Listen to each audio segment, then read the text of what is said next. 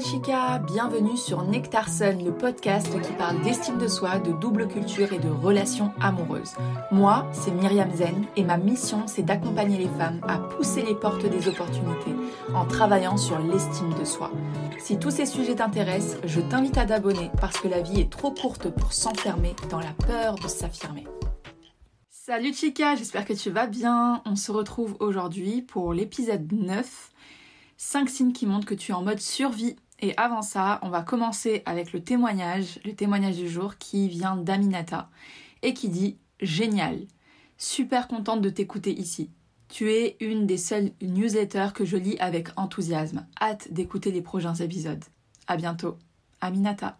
Merci beaucoup Aminata, ça me fait vraiment plaisir. C'est trop bien. D'ailleurs, euh, si tu n'es pas encore inscrit aux emails ensoleillés. C'est un email que j'envoie tous les jeudis qui est beaucoup plus intime, où je parle vraiment bah, des choses qui me touchent dans la semaine, etc. N'hésite pas à, t'y inscrire, c'est gratuit et le lien est dans la barre d'infos. Je sais pas comment expliquer ça, dans les informations du podcast.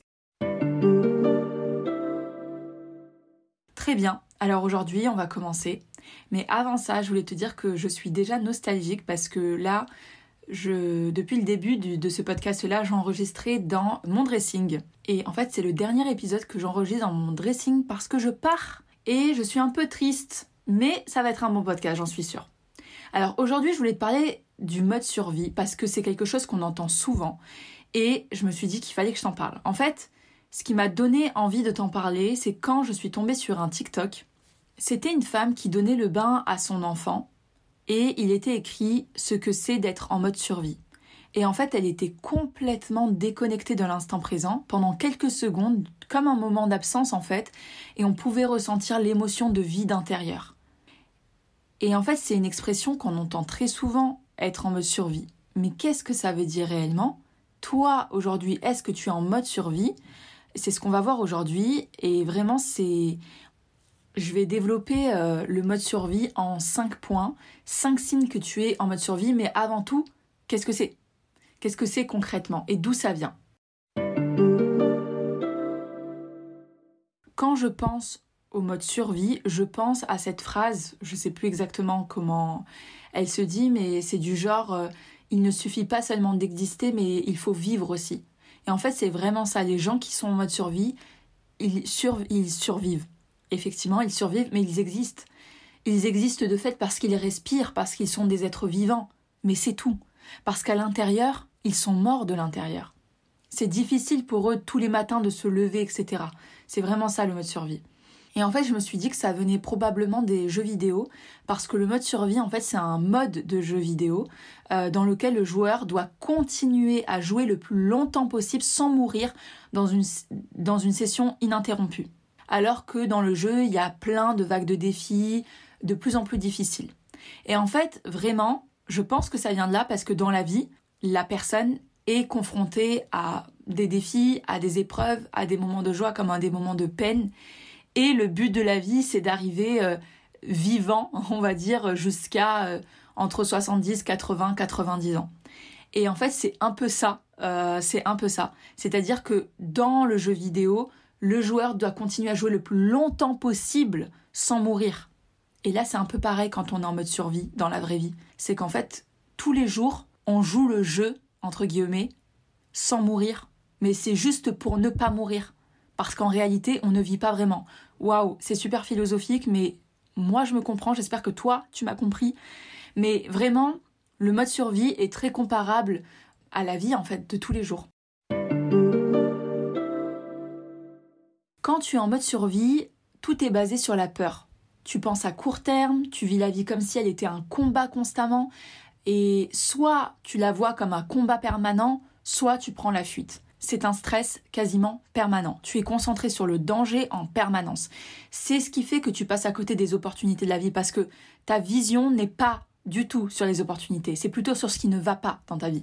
Et quand il t'arrive une épreuve, une galère, tu vas tellement blâmer le truc et en fait, le mode survie, il désactive absolument tout ce qui permet de prendre des risques. Il utilise ton imagination et ça dirige toute cette énergie vers la partie qui joue la sécurité. Ça s'accroche au regret et au ressentiment et ça exige beaucoup, beaucoup, beaucoup de contrôle de soi. En fait, c'est un peu, euh, tu sais, quand tu prends une voiture, tu as deux possibilités, soit tu prends une automatique, soit tu prends une manuelle. Ben là, tu es en mode automatique sur une autoroute. T'es même plus conscient. tu fais les choses parce qu'il faut les faire, parce que c'est un automatisme, parce que ton cerveau, il a créé les chemins neuronaux euh, pour ça, pour te maintenir dans ce mode survie. En fait, ça devient normal, ça devient ta normalité. Et tu vois que par exemple, il y a beaucoup de gens qui pour eux, bah, c'est absolument normal, tu vois. Ils se disent qu'ils n'ont pas choisi leur vie, et voilà, ils sont en mode survie. Et en fait, c'est comme si c'était un burn-out constant dans la vie de tous les jours et de manière quotidienne. Parce que le burn-out, on a tendance à l'associer au monde du travail. Ce n'est pas toujours le cas. On peut faire un burn-out même quand on est maman. Euh, j'imagine une femme qui euh, a euh, trois enfants en bas âge, mais bien sûr qu'elle peut faire un burn-out. C'est parce que ça prend énormément de temps. Au travail, tu vois, tu coupes. Mais quand tu as une famille, trois enfants en bas âge à t'occuper, c'est tous les jours, c'est constamment, c'est tout le temps. Donc en fait, être en mode survie, c'est un peu comparable au burn-out dans la vie de tous les jours et de manière quotidienne, tu vois. Alors maintenant, on va passer au signe. Le signe numéro un que tu es en mode survie, c'est que pour toi, il est impossible d'apprécier les belles choses de la vie parce que tu ne les vois pas. Tu ne les vois pas. Ton focus, il est réellement sur ce qui ne va pas dans ta vie, sur les épreuves, sur le négatif, sur ce que les gens te font en mal tu ne les vois pas parce que tu es concentré sur ce qui ne va pas exclusivement. Tu es constamment dans la critique de la vie, tu es amer et généralement tu peux être susceptible et retenir que les mauvaises choses. Tu vois, je vais te donner un exemple personnel. Quand j'étais petite, mais j'étais pas du tout comme aujourd'hui. Quand j'étais petite, en fait, c'était mon monde intérieur, ce qui se passait dans ma tête, mais j'étais tellement amère. Euh, je me souviens d'une scène où j'étais peut-être en CE2 ou CM1 et euh, j'étais dans la cour, je suis partie m'asseoir à côté des professeurs et je regardais les autres jouer. Et je me sentais tellement euh, déconnectée en fait. Déconnectée de ce monde, de, de jouer. J'étais déjà tellement grande dans ma tête. Genre, je m'étais assise avec les professeurs, est-ce que tu peux t'imaginer? Genre, ah, ces enfants. Et moi-même, je devais avoir 8 euh, ou 9 ans. C'est pas normal. Et je me rappelle que je réfléchissais énormément et que je me disais, non mais en fait, c'est quoi la vie? C'est quoi le but de la vie, tu vois? Et je sais qu'il y a des gens encore aujourd'hui qui se posent cette question parce que j'ai des discussions comme ça avec, euh, certains amis, etc. Donc je le sais. Et de voir que ce qui va pas, parce que je ne voyais pas du tout ce qui allait bien en fait dans la vie. Je voyais vraiment ce qui allait pas. Donc euh, c'est une sensation vraiment bizarre. Donc voilà, le signe numéro un, c'est que pour toi c'est impossible d'apprécier les belles choses de la vie parce que tu ne les vois pas, parce que tu es concentré sur ce qui ne va pas exclusivement. Le signe numéro 2, c'est que les toutes petites choses t'énervent et tu réagis de manière excessive. Je suis sûre et certaine que tu connais des gens qui sont comme ça. Ils s'énervent pour rien, mais en fait ils deviennent toxiques parce qu'ils s'énervent pour rien, ils réagissent pour des toutes petites choses, des toutes petites choses. C'est incroyable. Par exemple la lunette des toilettes qui est pas rabaissée. Moi, ça m'arrivait par le passé de péter des plombs pour ça. Euh, une personne qui est mal garée à côté de toi une petite, une petite bêtise d'un enfant, euh, une bête qui vient de rentrer euh, par la fenêtre, des choses comme ça. Bah, tout ça, tu réagis de manière excessive, ça gâche ta journée, tu, tu ne vois plus que ça en fait. Tu as, tu as décidé de mettre euh, ton focus sur ça. Mais en fait, quand tu es comme ça, ce que je t'invite à faire, c'est vraiment de prendre du recul, de vraiment de faire un step back, de faire un pas en arrière et de te demander, mais est-ce que, est-ce que ma réaction, vaut la situation qui vient de se passer Réellement, est-ce que ça vaut le coup de se mettre dans cet état? Non. En fait, vraiment, c'est des réactions disproportionnées. C'est de pleurer pour des toutes petites choses. Réellement des toutes petites choses. Un jour, mon neveu, il pleurait, il faisait une crise. Ah, mais j'en pouvais plus. J'en pouvais plus. J'en pouvais plus. Il devait avoir quel âge? 3-4 ans. J'en pouvais plus. En plus de ça, j'étais fatiguée. Je me suis éloignée et j'ai éclaté en sanglots. Mais c'est trop bizarre en fait ce genre de sensation. Mais c'est parce que j'étais surmenée, j'étais fatiguée. J'étais en mode survie à ce moment-là, tu vois. Alors quand t'es hypersensible, c'est encore pire. Parce que ta réaction, elle est disproportionnée de fait en fait. quand t'es hypersensible, ta réaction, elle est disproportionnée de fait. Je te donne un exemple. Je suis hypersensible. En tout cas, je me, je me considère comme ça. Dans le sens où il y a des choses... Euh, qui m'arrivent et qui n'arrivent pas à certaines personnes et qui me regardent vraiment bizarre. Et avec les hypersensibles, on se comprend. Je vais dans un café, la musique est hyper forte. Vraiment, genre, j'ai envie de leur dire au serveur, mais c'est pas un club, en fait. c'est un café. La musique, elle doit être relaxe, elle doit être douce. Et en fait, ça m'énerve, ça m'énerve. Quand il y a trop de bruit, ça m'énerve. Euh, voilà, c'est de ressentir les choses avec. Et quand je vois les gens autour de moi, mais ils sont totalement normaux avec, avec cette musique. Ça pose pas de problème en réalité à la serveuse. Et quand je vais la voir, que je dis ouais, s'il te plaît, est-ce que tu peux, et que je m'en veux en plus, et que je lui dis s'il te plaît, est-ce que tu peux baisser un peu le son et tout, je pense qu'elle ne comprend pas, tu vois. Mais pour moi, c'est c'est trop fort. Donc ouais, t'es constamment irritable, irritée, hargneuse, t'es tendue, t'es anxieuse, t'es en colère et t'es frustrée. Réellement. Pour une petite, toute petite chose. Quelqu'un qui n'a pas fermé la porte derrière soi. des petites choses comme ça en fait, qui ne nécessitent pas de réagir de cette manière. Le troisième signe, c'est que tu tombes malade plus souvent. Tu, es, tu as mal à la tête, tu as des douleurs physiques, rhume, grippe, microbes, t'attrapes tout. Tu es très souvent malade. Et tu mets du temps à récupérer. Quand tu as des maux de tête qui sont récurrents et qui sont réguliers, que tu as mal au cou, aux épaules, au dos, tu as des problèmes de digestion constante, tu as l'impression que ton corps est en train de s'effondrer en fait, tu es constamment fatigué, tu as très peu d'énergie, tu es probablement en mode survie. Parce que tout ce que tu ne peux pas accepter au niveau mental, ton corps le ressent. T'inquiète pas, ton corps il le prend, ton corps il ressent. Parce que absolument tout est lié. Et d'ailleurs, c'est sur ça qu'est basée la médecine chinoise et la médecine ayurvédique. Euh, les, médecines, les, les, médecines ancestrales, en fait, sont basées sur ça. Toutes les médecines, en fait, sont, les, médecines ancestrales sont basées sur ça. C'est pourquoi euh, prendre un médicament pour une grippe ou un rhume, par exemple, personnellement, moi, Myriam, aujourd'hui, je ne comprends pas. Parce qu'aujourd'hui, tout se trouve dans la nature. Enfin, vous avez la possibilité. Je sais que, par exemple, moi, quand je suis malade, et vraiment, euh, j'ai, je suis malade, j'ai soit une grippe, soit un rhume, ce que je fais, c'est, c'est radical. Déjà, je me repose, je ne travaille pas, je me repose, je dors énormément. Deuxièmement, je me fais tisane, miel, gingembre. Troisièmement, je mange de la soupe, des légumes à fond, et je bois beaucoup, beaucoup, beaucoup d'eau. C'est tout. Et le lendemain, c'est comme si je n'avais plus rien. Parce que tout se trouve en disposition. Tout est dans la nature, guys. Réellement. le quatrième signe, c'est que tu manques d'intérêt et de passion pour beaucoup de choses et pour les gens. J'aimerais que tu te souviennes la dernière fois que tu as été enthousiaste ou que tu as ressenti un réel intérêt pour quelque chose ou pour quelqu'un. Ça remonte à quand? Et en fonction de la réponse que tu vas donner, tu peux savoir si tu es en mode survie ou pas. Parce que, en fait, je pense que chaque femme, elle a une passion. Je suis confrontée à beaucoup de femmes qui me disent Ouais, mais moi, j'ai pas de passion. Je crois pas. Je crois que c'est juste que tu l'as pas encore trouvée. Mais je pense qu'il faut que tu testes plein de choses pour trouver ta passion, tu vois. Pour trouver quelque chose qui te fait vraiment vibrer. Parce que quand tu trouves ta passion, waouh, waouh, c'est un échappatoire. C'est une échappatoire, pardon. Attends, je regarde à chaque fois, je me trompe. Un Non, c'est une échappatoire. C'est une échappatoire. Je pense que réellement, on a tous une passion, mais pour ça, il faut tester à fond. Et quand tu te contentes de suivre le mouvement sans éprouver de satisfaction ou d'épanouissement, c'est que euh, il y a un problème en fait. Il y a un problème. Moi, je me souviens très bien d'une femme que j'avais coachée qui me disait euh, Myriam, en fait, euh, les gens me. Ça m'intéresse pas de parler aux gens. Ce qu'ils me disent ne m'intéresse pas j'ai pas envie de parler avec eux, etc.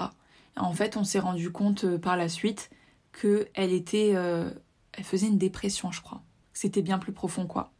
Ça, c'est le quatrième signe. C'est que tu manques d'intérêt et de passion pour beaucoup de choses et pour les gens. Et le cinquième signe, c'est que tout est une réaction.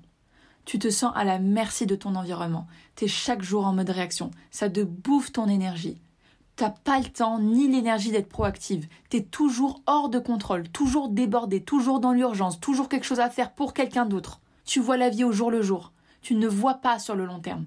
T'as pas de projet d'ailleurs sur le long terme ni sur le moyen terme. Ou vaguement. Mais tu ne les poursuis pas. Tu n'as aucun contrôle.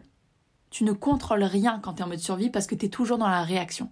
Par exemple, le matin, tu te lèves, tu dois prendre les petites, les emmener à la garderie. Ensuite, tu dois aller à ton travail, tu travailles toute la journée, entre midi et deux, tu dois appeler un organisme que tu appelles parce que tu n'as pas, pas la possibilité de, les appeler euh, hors de ton temps de travail, euh, pendant ton temps de travail. Donc par la suite, tu vas retravailler. Le soir, c'est la course pour aller récupérer les petites à la garderie. Et le soir, tu rentres, tu fais à manger, tu ranges un petit peu, t'es KO, tu vas dormir. Ça, quand tu es dans ça, que tu ne prends aucun plaisir dans ce mode de vie, tu es certainement en mode survie. Je vais te donner un autre exemple. Tu te lèves le matin, tu prends ton téléphone, direct, t'as même pas encore ouvert les yeux. Tu scrolles sur euh, les réseaux sociaux, puis tu fais ta toilette. T'es déjà en retard, tu vas au travail, euh, dans un travail que tu n'aimes probablement pas. Euh, c'est chiant, puis tu prends la voiture, là t'es dans les embouteillages, donc t'es en retard. Peut-être qu'aujourd'hui, tu es dans ce travail parce que tu t'es dit waouh, moi aujourd'hui ce que je veux être, c'est être avocate comme ça. Mes parents n'ont plus jamais à se soucier euh, de l'argent parce qu'on a vécu dans la pauvreté ou parce que euh, je veux faire plaisir à mes parents, etc. Alors euh, je vais devenir médecin, avocate, je vais faire de grandes études pour travailler dans la finance ou des choses comme ça. Et finalement, bah t'aimes pas ce que tu fais, tu t'es sacrifié d'une certaine manière, tu t'es sacrifié et tu te dis bah, je dois faire un métier qui m'apporte énormément d'argent. Mais il y a beaucoup de femmes en fait qui réfléchissent de cette manière-là. Et vraiment, je veux apporter quelque chose d'autre. Tu vois, par exemple, en Tunisie, dont je suis euh, originaire, les femmes, il y a un très très grand taux de femmes ingénieures, par exemple, ou euh, dans l'informatique. Ce sont des métiers en Europe, en Occident, des métiers qui sont majoritairement masculins. Il y a 80-90%, euh, je ne sais pas exactement, mais on est dans ces taux-là largement d'hommes dans ces emplois-là, dans ces études, dans ces filières-là, quoi. Pourquoi? Parce qu'en fait, quand tu viens, quand tu es né en Tunisie, déjà, il faut savoir que les femmes tunisiennes réussissent beaucoup mieux dans leurs études. Elles font des études, elles veulent à tout prix être indépendantes. Vraiment, c'est quelque chose que j'ai vraiment remarqué et c'est admirable. Je ne doute pas que les autres pays le fassent aussi, hein, mais c'est juste que je parle de ce que je connais puisque je suis originaire de Tunisie. Et en fait, pourquoi c'est comme ça? Pourquoi il y a à peu près, je ne sais pas exactement le taux, mais à peu près 50% de femmes qui sont dans les filières ingénieurs, un peu plus même peut-être, je ne sais pas, 50% euh, de femmes qui sont dans les filières ingénieurs en Tunisie et dans les pays occidentaux, en France par exemple, on est à 80% d'hommes ou 20% de femmes ou même 10-20% de femmes. Pourquoi? Euh, Quand on est dans des pays développés, on a le choix. Et généralement, les femmes vont aller vers des métiers qui leur conviennent davantage, tu vois. Elles vont pas se dire ouais ma famille est pauvre, etc. Alors je vais euh, je vais euh, me défoncer dans mes études pour euh, apporter de l'argent en fait à ma famille et pour qu'on soit plus à l'aise et pour qu'on puisse transfuger de classe. Je sais pas si ça se dit, mais voilà changer de classe sociale, tu vois. C'est pas pareil. On ne fonctionne pas et on ne réfléchit pas de la même manière selon l'environnement dans lequel on évolue. Si toi, tu étais par exemple né en Tunisie ou né en Inde, imaginons, tu es né en Inde. Ouais, effectivement, tu vas aller beaucoup plus, euh, tu vas beaucoup plus aller dans ces filières-là pour évoluer, pour avoir une meilleure euh, situation sociale. Et tu vas pas forcément faire ce que tu aimes, pas forcément. En fait, il y a beaucoup de personnes aujourd'hui qui font des métiers pour le prestige aussi, pour l'image, parce que ça fait bien. Parce que quand tu te présentes et que tu dis bonjour, euh, donc je m'appelle Intel et je suis euh, médecin cardiologue, bah bien évidemment, bien évidemment, ça fait super bien. Mais est-ce que tu aimes réellement ton métier? Il n'y a pas très longtemps, dans la saison du oui, la première saison du oui, on a eu une femme qui avait fait des études de dentiste. Mais, mais dentiste, enfin, c'est incroyable déjà parce que, enfin, déjà c'est hyper bien payé, c'est prestigieux. Et en fait, cette femme, elle n'aimait pas. Elle l'a fait parce que ça fait bien mais elle détestait en fait, elle détestait euh, ce métier-là. Et ben je vous jure, elle a terminé, elle a eu son diplôme, je crois, parce qu'elle est partie au bout des choses. Et elle a dit, mais en fait non, elle est, en train de se convertir, reconvertir en coach de vie, parce que c'est ce qui lui a fait le plus vibrer. Et ouais, mais ça, c'est parce que tu as la possibilité, que tu as le choix et que tu as l'environnement aussi qui est fait pour, tu vois. Bon, bien sûr, ça demande du courage, ça, ça, demande de sortir de sa zone de confort, effectivement, c'est sûr. Et en fait, parfois, le mode survie, il devient totalement normal tu pourrais vraiment le comparer à métro boulot dodo. Mais attention, quitter le mode de survie, ça veut pas dire tout quitter, prendre un avion et devenir euh, that girl sur les réseaux sociaux, hein, pas du tout. Quitter le mode survie, c'est prendre conscience déjà que tu es dans un métro boulot dodo, que tu es en mode survie, que tu as des habitudes qui sont les tiennes, mais en fait c'est un conditionnement, c'est un conditionnement peut-être de tes parents, tu sais, tu sais pas. Pour les personnes qui sont dans le mode survie, pour elles le changement est ultra difficile. Parce que pour elles, c'est trop difficile pour elles, c'est trop dur. Pour elles, c'est pas possible. Et les personnes qui sont en mode survie, pas toutes, hein, attention, pas toutes, mais sont souvent dans la position de victime. Elles se mettent en position de victime. Parfois, quand tu es en mode survie, c'est comme si on t'avait pris, que tu étais une Barbie, et qu'on t'avait mis dans un environnement avec des gens. mais que tu les connais pas vraiment ces gens, que voilà, t'évolues parce qu'il faut le faire en fait, parce qu'il faut traverser la vie. C'est ça en fait, tu traverses la vie sans vraiment vivre de choses palpitantes. Je dis pas qu'il faut vivre des choses tout, tout le temps palpitantes, mais quand c'est jamais, c'est un peu bizarre. Donc pour toi, c'est impossible d'apprécier réellement les belles choses de la vie parce que tu ne les vois pas. Et souvent, je pense que les personnes qui sont en mode survie, c'est des personnes qui ont eu des parents extrêmement contrôlants, des parents qui pensent que leurs enfants sont une extension d'eux-mêmes.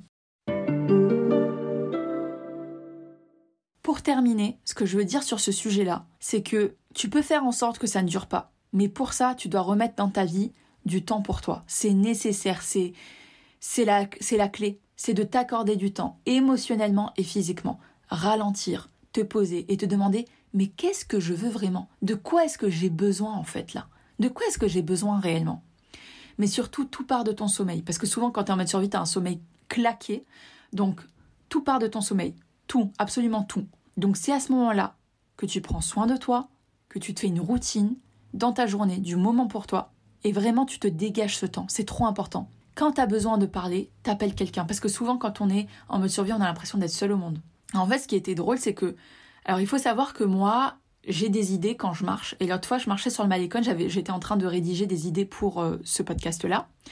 Et je marche comme ça, et là, sur un banc, il y avait un sac blanc où il était écrit 3, 2, 1, hello. Et le sac, il était tout seul. C'était un sac numérique. C'était un sac digital. C'était la première fois que je voyais ça. Il y avait un écran comme ça. Et tu pouvais écrire des choses, quoi. Enfin, la personne qui détenait ce sac, elle pouvait écrire des choses.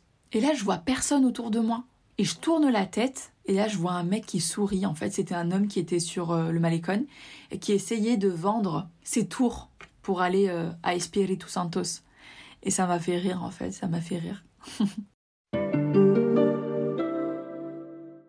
Aujourd'hui, je vais te parler d'une série que je ne recommande pas. Tu vois, ça change. D'habitude, je te parle de choses que je recommande. Là, vraiment, je ne te recommande pas. Je ne te recommande pas la série The Watcher. Oui, il y a des belles maisons. Oui, le scénario est bien fait. Oui, ce sont des excellents acteurs. Mais honnêtement, je ne te la conseille pas. Attention, spoiler alerte. Je vais parler de la fin. Mais la fin, mais qu'est-ce qu'elle est nulle? Parce que en fait, tu ne sauras pas véritablement qui fait ça. J'ai commencé cette série en me demandant, mais qui fait ça? Jusqu'à la fin, je me suis demandé qui fait ça. Je pensais qu'à la fin, j'allais avoir une réponse. Ou un élément de réponse. Non, rien du tout. Par contre, elle m'a appris quelque chose, cette série. Elle m'a appris quelque chose, une leçon qui peut être intéressante et que je veux te partager. C'est que parfois on fait des choses répréhensibles. On se dit, ben c'est pour euh, protéger ma famille, c'est pour protéger mes enfants, je le fais pour eux, je le fais pas pour moi. Si j'avais le choix, je le ferais pas, etc. Mais en réalité, derrière la phrase c'est pour protéger les miens, je pense qu'il y a plutôt la phrase c'est pour protéger l'image que l'on se donne de moi. réellement, je pense que beaucoup de gens font ce qu'ils font pour préserver l'image qu'ils ont d'eux-mêmes, pour préserver l'image que les autres ont d'eux. Par exemple, une personne, voilà, comme je t'ai dit, cardiologue. Oh là là là là, c'est trop beau. Je sais pas pourquoi je me suis pris au cardiologue. Si tu es cardiologue, je n'ai rien contre toi. Hein. pas du tout. C'est un exemple. Allez, disons notaire ou avocat. Oui, on a quoi d'autre? Voilà des, métiers qui sont prestigieux en fait. Des métiers, waouh, où bah, tu brasses de l'argent, qui sont prestigieux, etc où en fait, dans les familles, en tout cas chez moi, depuis que je suis petite, on me dit, et c'est vraiment quelque chose que je vois souvent chez les Arabes, c'est euh, il nous faut un docteur, il nous faut un avocat. ouais, voilà quoi. Je suis devenue coach.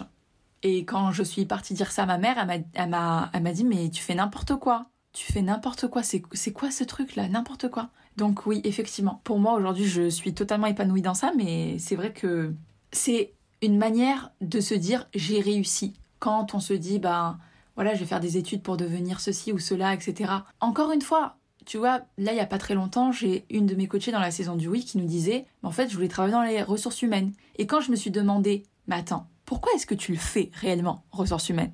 Elle m'a dit mais en fait non, c'était pour qu'on se dise son prénom, ah ben elle a réussi, elle est pas si bête que ça, etc. Mais en fait, je le faisais pour les gens. C'est toi qu'est-ce qui te fait vibrer réellement en fait, tu vois? Donc voilà, c'était euh, le podcast du jour. J'espère que ça t'a plu. En tout cas, moi, ça m'a plu. Si tu as aimé ce podcast, n'hésite pas à mettre 5 étoiles, à partager à tes amis, à partager en story. Réellement, ça me fait trop plaisir. Je repartage. Ça m'aide énormément. Quand tu mets 5 étoiles sur Apple Podcast, Spotify, quand tu laisses un commentaire, ça me fait trop plaisir. Donc euh, n'hésite pas à le faire toi aussi. Sur ces mots, je te souhaite une excellente journée ou une excellente soirée et je te dis hasta luego. Bye